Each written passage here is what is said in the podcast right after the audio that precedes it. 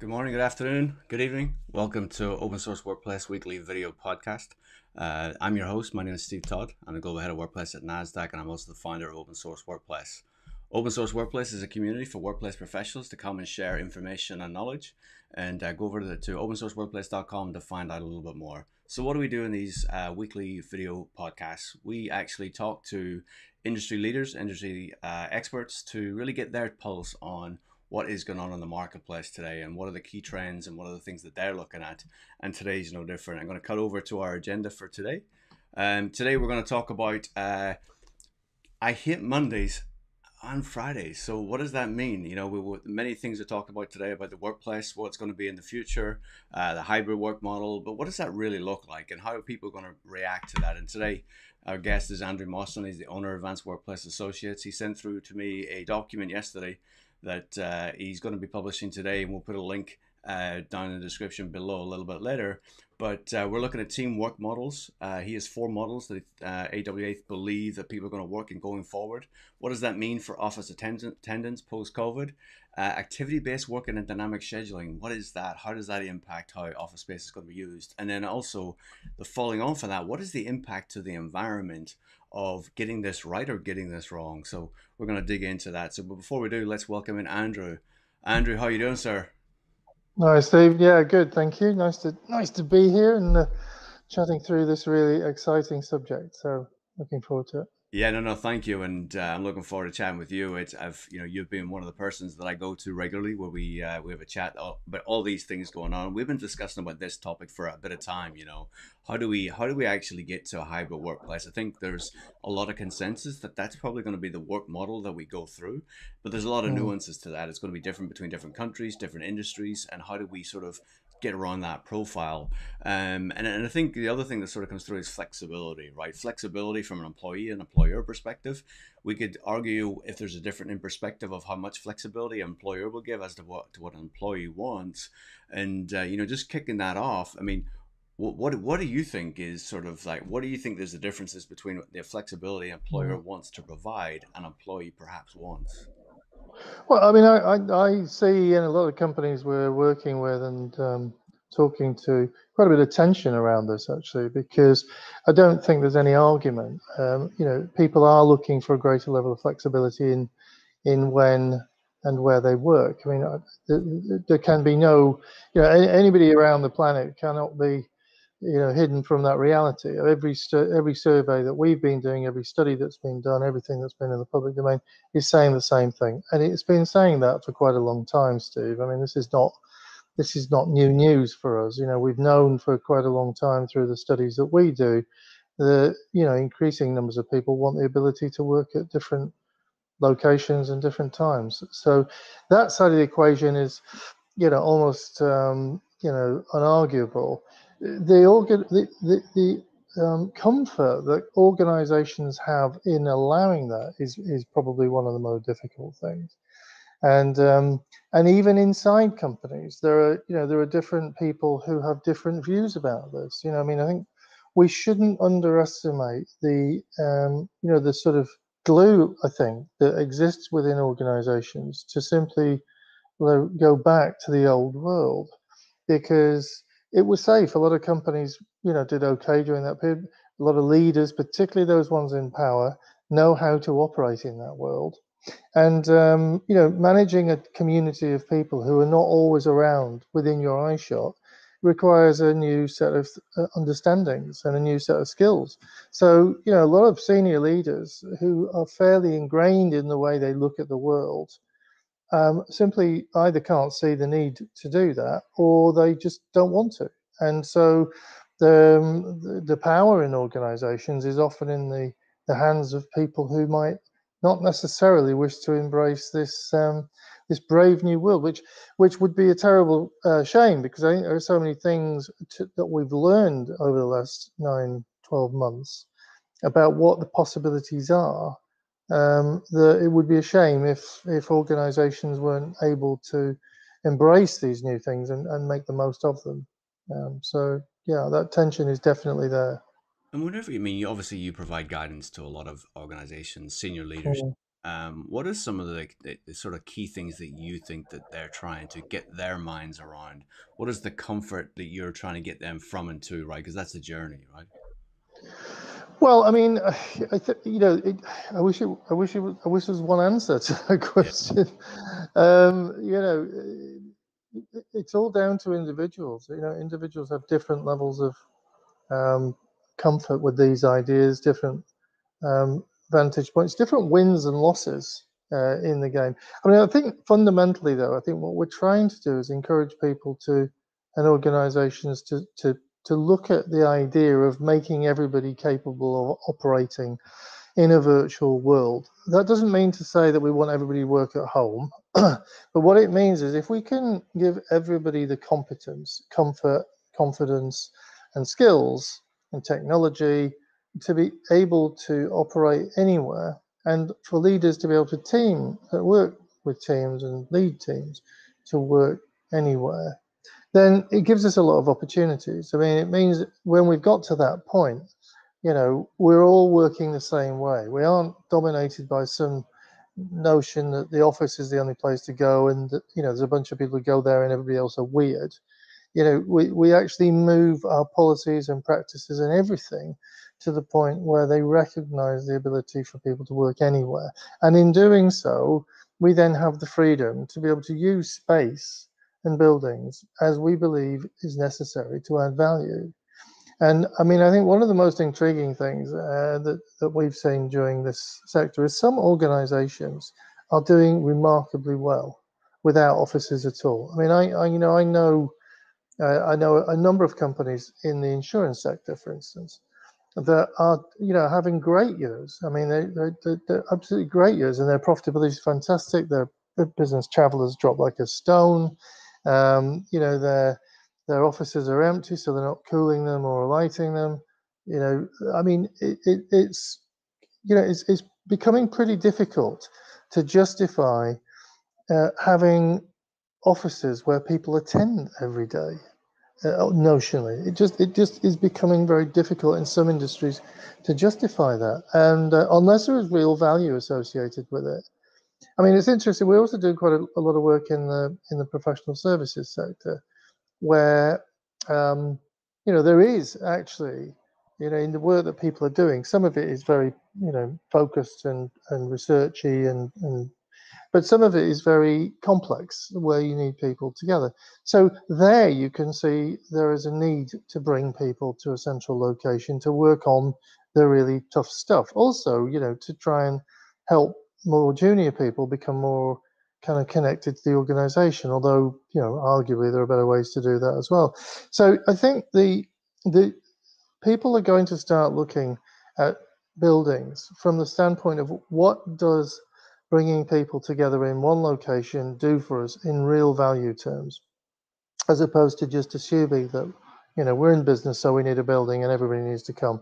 And I think that's the that's really where the default is now switched to. And I, you know I think a lot of companies the default will move to we work away. We have the right. We give people the right to work wherever they want to. We train them. We guide them. Whatever and we bring them together when we need to. So the you you flip the default position. Uh, now I get that that is an uncomfortable position for some leaders. I also get that it's very uncomfortable for a lot of people in the world of real estate, architecture, design, and so on, whose businesses are wedded to the idea that companies need space, and the, and the more they have, the more those companies will be successful. And we shouldn't lose sight of the fact that the lens through which some of those companies see the world and express themselves uh, is, you know, is underpinned by that as a notion. But I'm afraid that the, you know, the, the general movement is not about presenteeism. The general movement is about virtuality and using physical assets like buildings, which let's face it, are very expensive, generate lots of carbon, and, and are largely underutilized, even in the old world. Um, you know, we want to be thinking about those in a different way, and um, and I think it's a you know, it's a great time to do that. Yeah, there's a few threads I'd love to pull on, but I do want to go into work, like some of the working models that you've identified. Yeah. So, um, yeah. you know, different team models, and you know, we talk about a hybrid work, but actually, you've identified four elements to that, what team structures could be. Could you could you walk us through some of your thinking there? Well, yeah, I mean, you know, I think universally everybody's talking about a, a, sort of a hybrid world where um, you know we're in the office two to three days a week. Well, I think that might work out to be the average, right? But it's this talking of averages hides a multitude of different options, and I think what we see is that you know there are probably four dominant models that you know that that will have to coexist, and these are at a team level. So you may find a team, for instance, the you know in the old world came to the office every day, but actually have learned over the last 12 months how to work very well together. They've got a very supportive leader. The work that they do supports them working away, and those guys I think are going to continue to work at home, and they will maybe come into the office once you know once in a, a, a while to see a client or a partner or do something that's that's tricky. And it might even be that in that team, you know, say team of 10, it might be that one or two people, you know, decide that they do need to come in to the office every day because they don't actually have the home facilities to enable them to work uh, in an effective way. But the predominant sort of um, ethos around the team will be we work away and we come in once in a while. So that's kind of one model. The second model is, is pretty much the same. The only difference is that the team recognize that they really do want to be together uh, every so often, possibly to deal with tricky things, to fuse their their knowledge, or just from a social standpoint. So we might see teams saying, well, look, we can work away and we just all want to be in the office one day a week, or we want to be in the office, you know, uh, the second Tuesday of every month or something. And I think we, we're seeing that model in the IT industry, I think, quite quite a lot with programmers and, and people like that. So that's kind of the second model. The third model moves across more to the office, which is where we basically we go back to a kind of a, a sort of office centricity, where you know the possibly the heart of the team is in the office every day, but there's a recognition, maybe begrudgingly, that um, people want to have some more flexibility and they can work away and they can do all the things they do. And then there's the fourth group, which is really where we're talking about um, the office being the place where people go every day.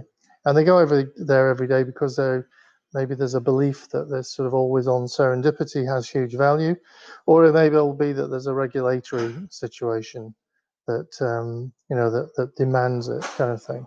So um, th- those are the four scenarios, and and you know we think that one of the things that uh, teams should be doing in the coming weeks is is thinking about and talking about which one of those models that they they they go for. Now, looking at that from a space standpoint, I mean, all these are going to coexist. So you know, companies won't be dominated by one or the other, in my mind.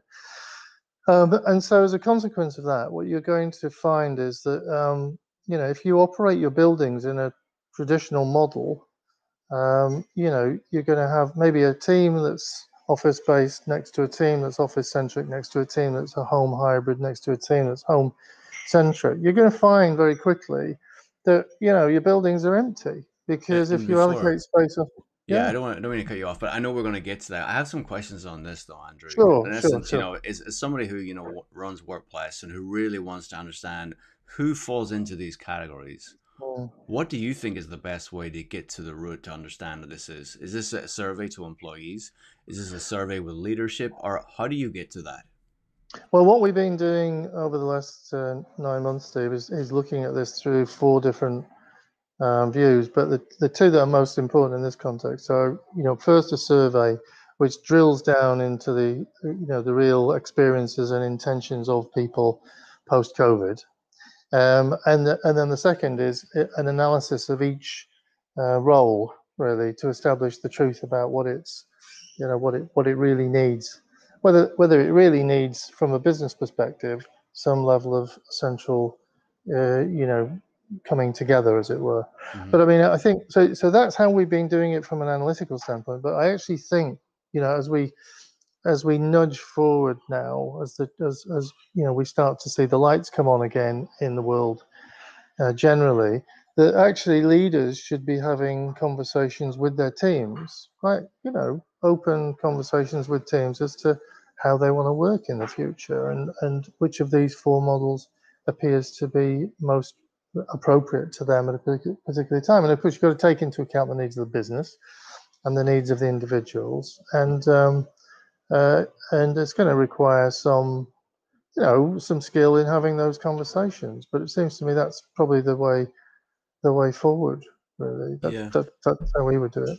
Yeah, and and sort of, I know I cut you off, so I do want to go because obviously we take this, we overlay it into a building, and you put together a very nice graphic that basically represents all those elements Mm, about the different teams, and then what that means for the mm, office. And this is like mm. visually, it, it I think most people attest. This is what they kind of we kind of expect uh, uh, attendance to be.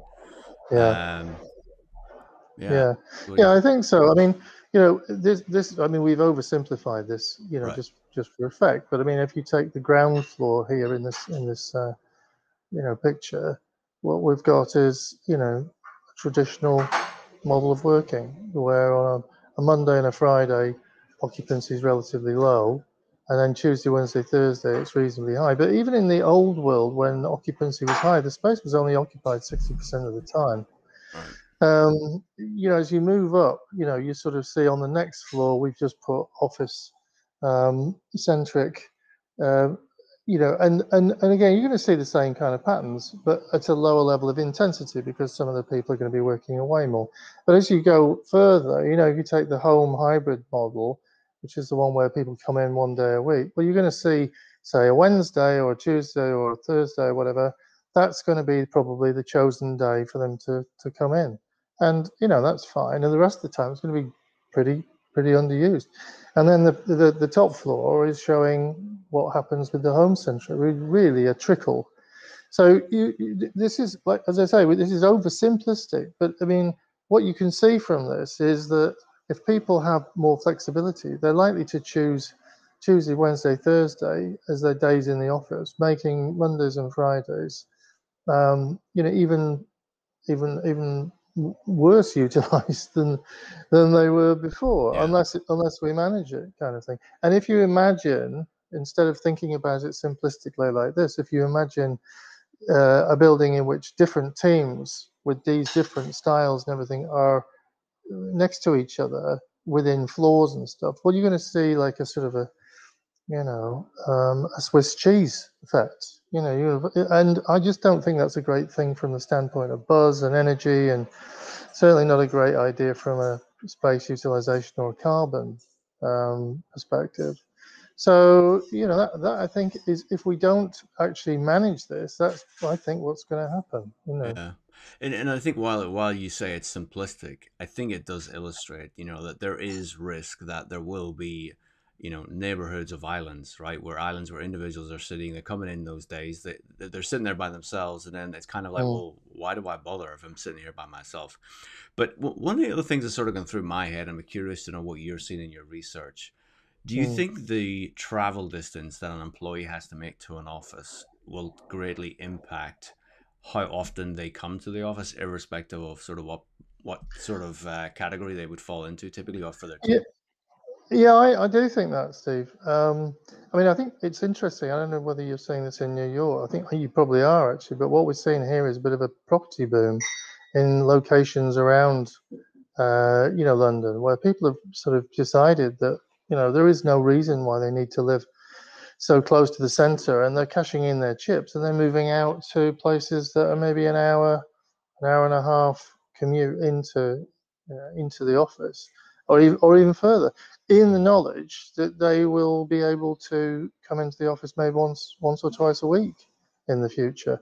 Or or the other thing that I don't think anybody's talking about right now is the um, is the business of what I'm, I guess we would call time slicing. So the idea that you do some of your work, you know, before you come in in the morning. So you maybe, you know, put your commute off till about ten o'clock or something, and and you and, and you work at home. You do all the things you can do dil- diligently there, and then you come into the office and you do all the things that are, are most valuable there. And again, avoiding the the commute, avoiding the peaks you know, and maybe we maybe we're looking at a world where we can actually smooth out some of the the you know the travel peaks as well. So yeah, I mean, I, I think that's that that world is for sure here. I mean, and as the days go by, and as technology becomes more and more um, uh, powerful and cheap and eco- economically available, I can't see any reason why that trend would shift. You know.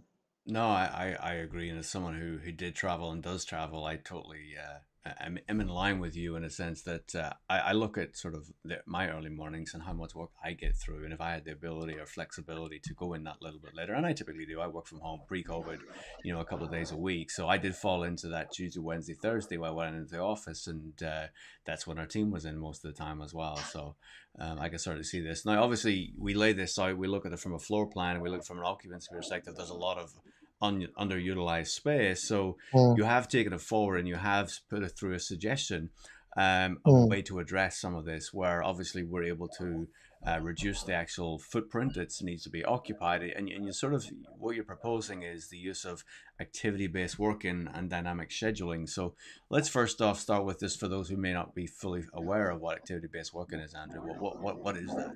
Sure. Well, activity based work, I mean, in a day's work, a lot of people do very different things. And, uh, you know, what, what activity based working is just a recognition of that. And you know, the idea is basically that we create a range of different sorts of space around uh, a floor a floor plan. Um, and what what we're able to do is is you know design that those different spaces on the basis of the needs of the occupants that are in there. In an ideal world, we make that quite flexible so we can change it depending on the nature of how the occupying teams are are working. But that's the idea. And the idea is that people are mobile within the workplace and they go and work in different parts of the floor to do different things. So optimizing their, their ability to be effective. And, you know, this idea is often gets very confused, uh, you know, because people say, oh, that's hot desking. Well, it's not hot desking. Hot desking is a rather nasty um, application of open plan free address working, which doesn't recognize that people, you know, are in need of these different things. This is about taking advantage of the mobility that technology gives us, but giving people all of the things they need in a day's work to be the best they can be. So it, it, it necessarily means that there is a sort of departure from the notion of ownership um, for some people. And that, I think, has been one of the the challenges in certainly in, in certain parts of the world. This uh, this linkage about you know between the individual's personal persona and how they're viewed by the world and the physical artifacts that are granted to them in the organization. In some organizations, that's you know there's a, there's a kind of there's a linkage. So people will say, well, if I don't own my own desk or I don't own my own office, what will people think of me? Mm. Uh, what will I think of myself? Will I, you know, my my my feeling is that I I've, I'm no longer the person I was. I'm I'm you know I'm I'm sort of devoid of some of the things that made me who I think I am, and that's one of the biggest challenges with this uh, this transition, particularly for senior, particularly particularly for senior leaders. But the idea makes huge amounts of sense because a it gives people what they need, but also it, it enables us to use space in a much more efficient way. Mm. You know, in the old world, most buildings, most most desks in most buildings were only really occupied sort of 55% of the time that they were available, and they were only available, let's face it, you know, five days a week, and between probably eight o'clock in the morning and seven o'clock in the evening. So, from an asset utilization standpoint, really poor. Mm. So, you know, I think there's you know there's ways we can um, make this this whole thing work a lot better. But we have to kind of throw away some of our our old models of the world, and that, of course, is the the, the tricky bit and how why people need you know support with change. Really, yeah. Steve. No, no, absolutely. And the second element of this, you talk about dynamic scheduling. What what what is that? Well, I mean, it's it's interesting because in this new world, we see the likely demand profile uh, for space being very different each day.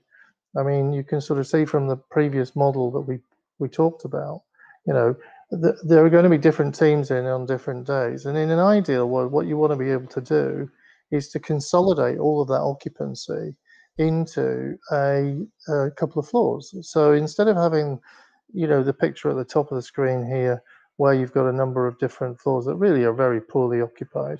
What you want to be doing is managing your occupancy so that actually you consolidate that on, say, two floors. And the way that you do that, I think, is, you know, there, there are some practical ways you can do it. Mondays and Fridays, you need to be thinking about, well, can we make those anchor days for particular teams? Do we do things on those Mondays and Fridays that act as a kind of magnet for people? Celebrity chefs, free drinks, whatever it is, that just make it more palatable to to come in on a Monday or Friday. But the other but the other thing I think that's really interesting is the notion of dynamic scheduling. And this the, the idea here is that through an app, uh, basically what you're able to do is to is, is to articulate your needs. So I don't mean that you book. I mean you say on Monday or on Wednesday I'm going to want to be in, and in order to be in and be effective, I'm going to want uh, to be close to a meeting room or close to this person or that person.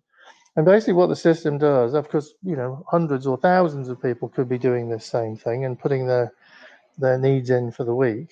And what the system does, it basically says, well, you know, you're Steve Todd. Steve Todd needs usually to be close to, you know, his co-mate, his co-working friends.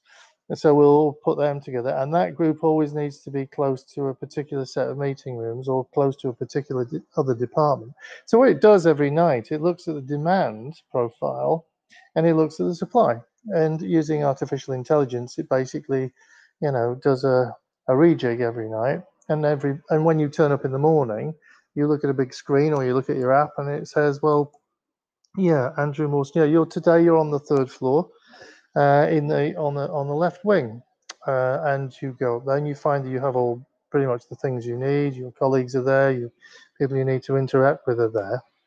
And, and you know you might go in the following day and because the profile has changed completely you might find yourself on the first floor you know on on the on the west wing and but again what the system is trying to do is to get you all the things you need in order to be effective um, but in the process, what it helps us to do is optimize the use of the space and possibly even close down certain floors so that we're not generating mm. carbon, we're not, you know, we're not cooling those floors and we're not, uh, we're not lighting them.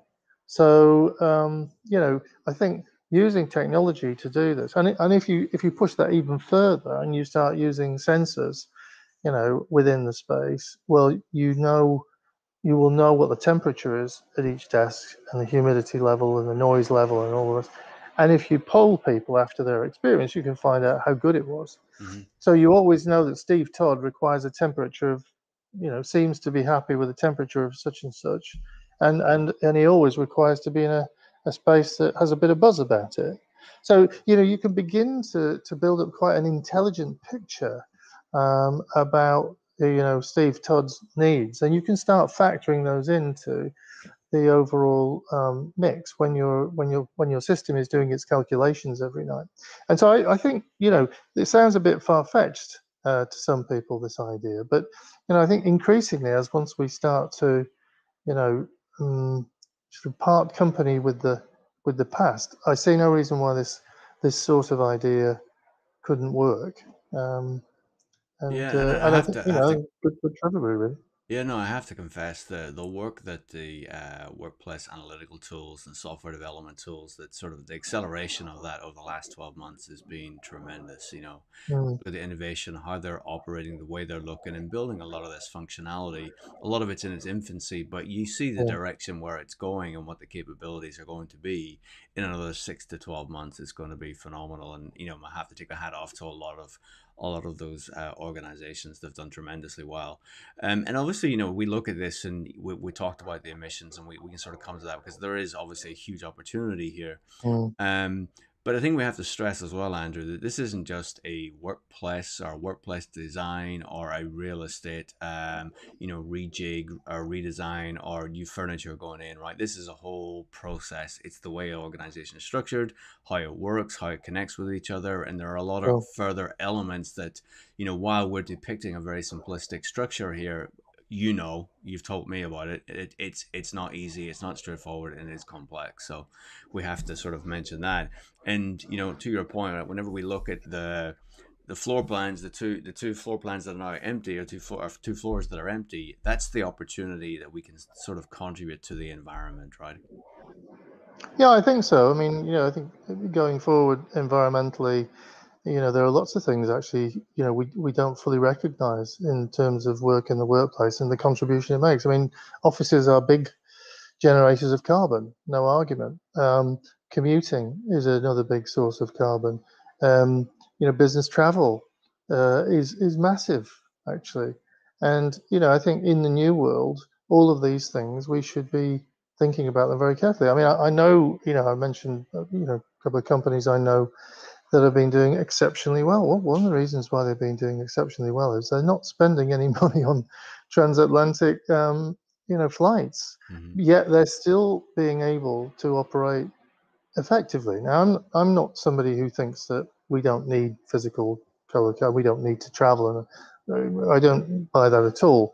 But I, but but I think what we've learned is we need a, we can manage with a lot less of it, and um, and I think that's that's what we have to do as we go forward. That's what companies should be doing as they go forward. Is thinking, you know, how can they learn from this? How can they draw a line in the sand in terms of the old world and start looking at, you know, the evolution to the kind of models that we are we are talking about because this is this isn't going away, Steve. I mean, you know, if you, you and I will be sitting here in ten years' time and looking back at uh, at how people operated, uh, you know, in in you know just after the sort of you know 2010 to 20, and we'll we'll chuckle about it. We'll go, oh, that was ridiculous doing all that. Uh, you know, I, I, I really think this is a time for change. It is. So you, I mean, you, you think about those companies that are doing successfully well.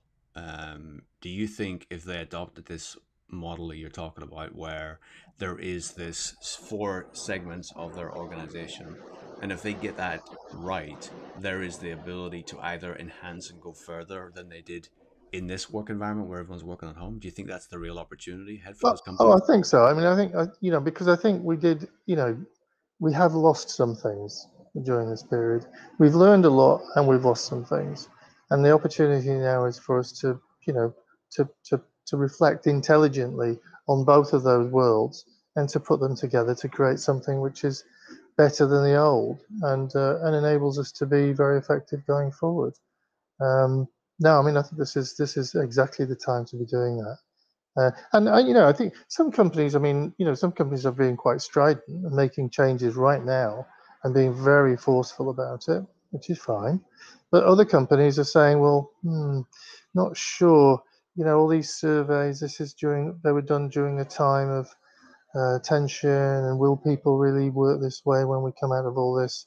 Or will this be just, um, you know, we'll snap back into it? So some companies are being actually quite cautious, um, you know, and wanting to wait and see what happens when when we move back. And I think that's I think that's okay. But the, the advice I would give them is make sure you have invested in technology that allows you to understand what's going on because you will need to uh, you will need the evidence um, you know as you move you know if you eventually do move um, you know you'll need that evidence the, the danger i think that companies have if they're not careful is that they just instantly slip back. And then trying to make that further shift becomes much more difficult. This is a time for change. People understand that the world is changing.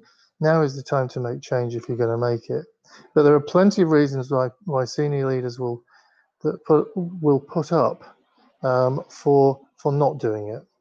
Hmm. And um, you know those who those who want to bring about change in organisations need to need to act now. I think.